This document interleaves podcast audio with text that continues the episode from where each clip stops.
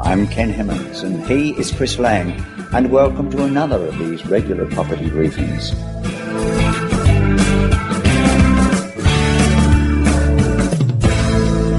Again, a warm welcome to you, Chris.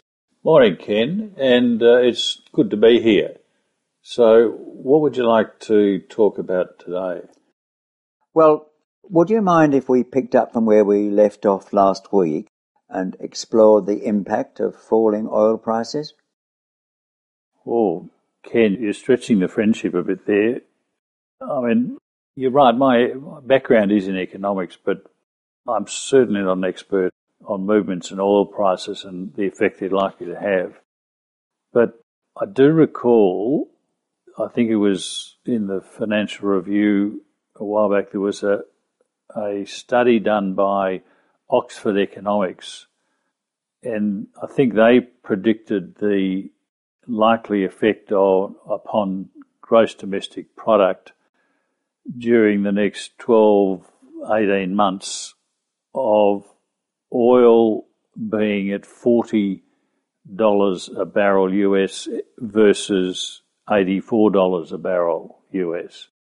So I'll dig that out, but I think it talked about, you know, the oil producing countries around the world will obviously suffer, and it, it explained exactly how much they, they would.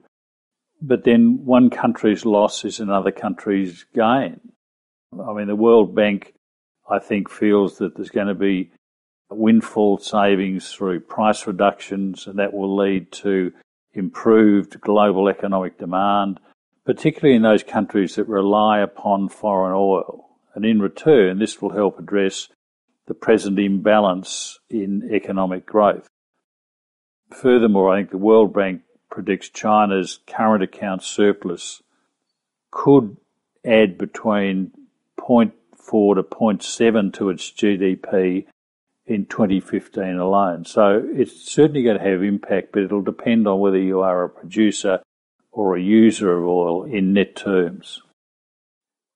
So, what will be the likely impact on our exporters?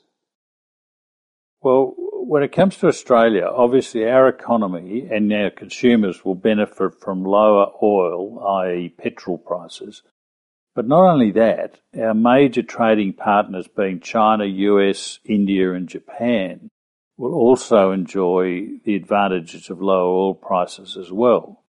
And as such, that should translate into really a three or fourfold benefit for Australia. Firstly, you've got a decline in the present inflation rate, so that takes the pressure off the Reserve Bank improve consumer confidence at home because the non mining community should start to see more activity.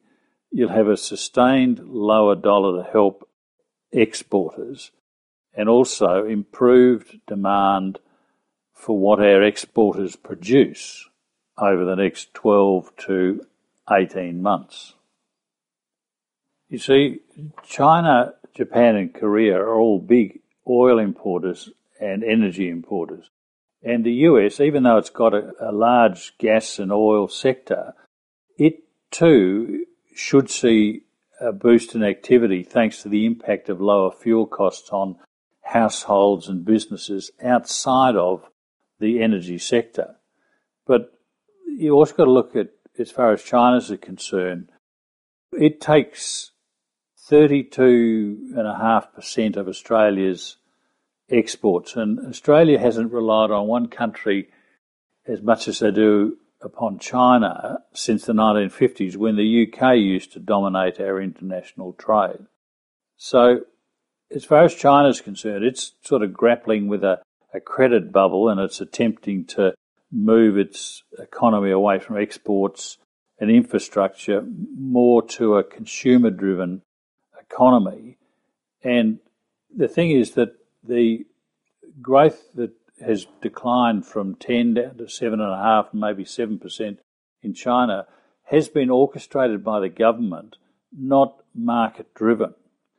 And I think Goldman Sachs had a report because they act for a lot of firms in Asia and they see China as a major winner as commodity prices fall. I mean, for the Chinese, it's great news. I mean, no one could have dreamt that it would be such a, a positive scenario because it takes the heat off the inflation and so forth. And it also provides a perfect backdrop for its economy to, to shift gears and to build up its consumer demand, which is, is what the government wants to do and become less reliant upon, you know, the property market and also its infrastructure. So you've got to also understand that, and it's not only just China, it's India as well. But as far as China is concerned, even though it's had all this growth, its per capita income in China are just 20% of those in the US. So you've got a massive catch up for China in the amount of growth from consumer demand. And wage levels are, are changing as well because it's no longer just a cheap place to, to manufacture things. In terms of resource exports, the outlook is, is, is certainly not gloomy. The massive investment might have fallen away, but the output from the mines and the gas fields will be quite considerable, even though the prices are lower. And the, the smaller firms with the higher cost structure, you know, may fall over, but it's a marked contrast from previous booms when the output also slumped along with prices. What about the federal budget and the general economy? Look, over the last 12, 18 months or so, there has been heated political debate over the budget, and that's probably muddied everybody's understanding of the economy. And put simply, the budget is not the economy. And that's what people have to come to a realization. Now, a lot of the economic commentary does get tied up in the budget, and this is partly the media's fault. But the reality is that the budget position is partly an indicator of the government's mismanagement of its own internal affairs, but it doesn't necessarily relate to the economy. It, it affects the economy in as much as that it saps the confidence out of consumers, but the underlying economic issues are not necessarily related to the budget. Now, the government certainly has been handing out money hand over fist. This goes back to Howard's time. But households have been pretty responsible. I mean, since the global financial crisis, if you look at the stats, the savings have actually soared, household savings. And the corporate sector too has been pretty cautious and not wanting to borrow. And that's to a large extent has been causing the recent spikes in employment because notwithstanding things and prices have fallen and oil's fallen and, and the dollar's fallen, all that sort of stuff, they're still cautious having been through the global financial crisis. Now, the interesting thing is that the current commodity cycle is fundamentally different from the past two cycles, and that was during the Korean War and in the 1970s. And the fundamental difference is that the money we earned then was spent by consumers and the government in a rather reckless way. And there was inflation that forced interest rates to rise in order to contain it. However, if you think about it, this time around, inflation is low and interest rates are low. And the Reserve Bank has indicated, as it did recently, that it's quite prepared to cut interest rates. I'm not convinced they'll go much lower than what they are, but nonetheless, it's a totally different scenario to the last two commodity boom bust cycles.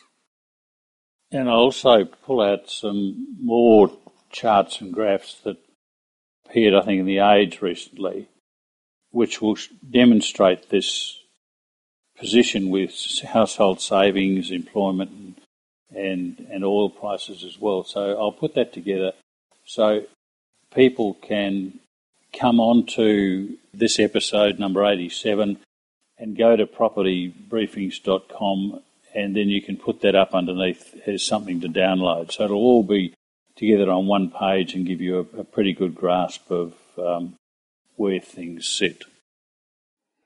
Is it fair to say that most people believe the decline in the mining sector has left a gaping hole in our economy? Yeah, look, I think if you ask most people, they would say that the mining industry drives the Australian economy. But in fact, that's not necessarily the case.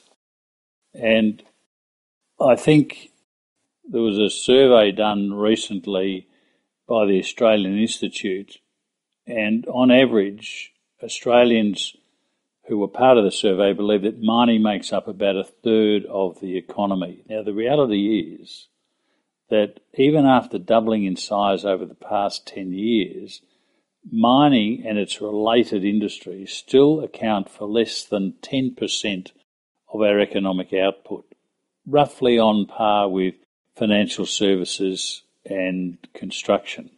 In terms of employment, its contribution is even less remarkable. It's just 2% of the workforce in 2013 14.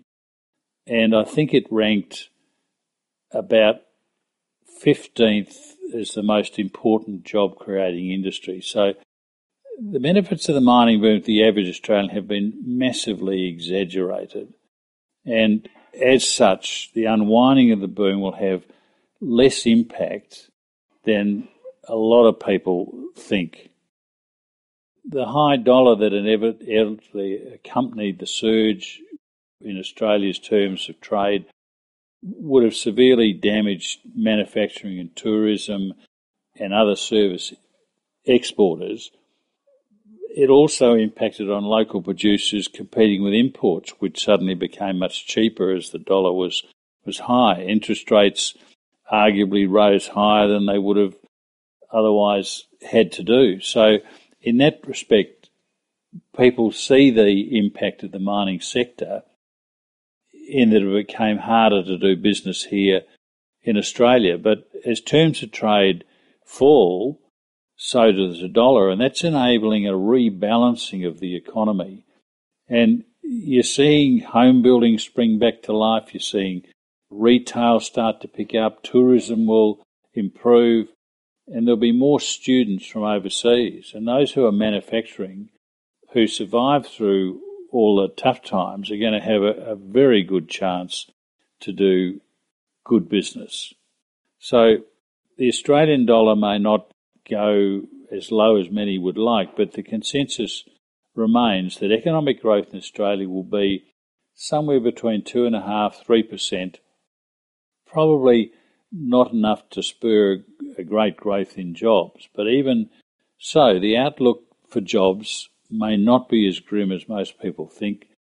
With, you know, even the figure of, I know they've gone up, the unemployment's gone up recently, but the 37,000 jobs created in December surprised a lot of people.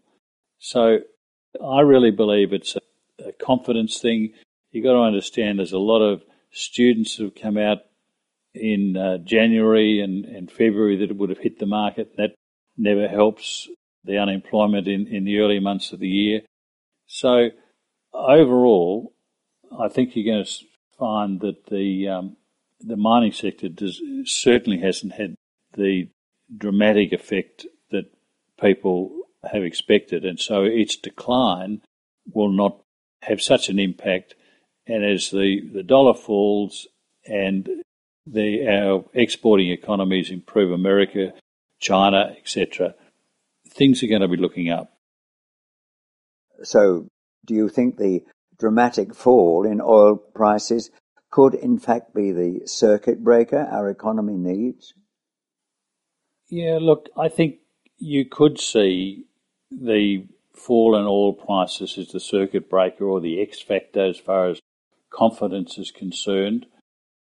Look, the slump in, in world oil prices by more than half has led to a drop in the price of the the bowser of um, you know 40 cents, 45 cents. It fluctuates a bit, but each time a car tank is filled up on average, which is once a fortnight, motorists are saving somewhere between 20 and $30. And it's money that can now be spent elsewhere. And if, if it continues, it'll be the equivalent of an interest rate cut of as much as 0.5% or say an $1,100 pay rise for each tax, for each household before tax. So I think, you know, the woes of companies like Santos and, and Woodside are they're really quite trivial when it comes to the impact of lower oil prices and the lower dollar having a positive effect on the economy. Indeed, you know, household expenditure represents about 60% of the economy. So, based on the last census, it showed there were close to 8 million households, and the net benefit to the households of a sustained drop in oil prices would be an extra $6 billion over 2015. And that doesn't take into account the positive and wider impact on households of lower prices. I mean, oil being an input to a hell of a lot of goods and services. It's you factor it in. There's transport, there's in production, and so forth. So those lower prices also give the Reserve Bank additional flexibility if it's needed, and also the lower costs mean more room for hiring as far as businesses are concerned, and again providing, I think, a, a positive sign for employment. So things are not all that bad, and as I've said, I'll make sure I put these graphs and charts together and let you have them for, for the website from what you're saying, people seem to be equating the, uh, the budget deficit problem with a, a faltering economy, which in reality is not the case. Yeah, precisely. I mean, household savings are high and, and they're poised, ready to spend. It's purely the continual media beat up which is affecting consumer confidence. However, I suspect that you're going to see the penny drop for most Australians during 2015, and then the purse strings will begin to loosen. Once again, Chris, thank you for explaining a, a different slant on things, and hopefully 2015 will be a profitable one for our listeners.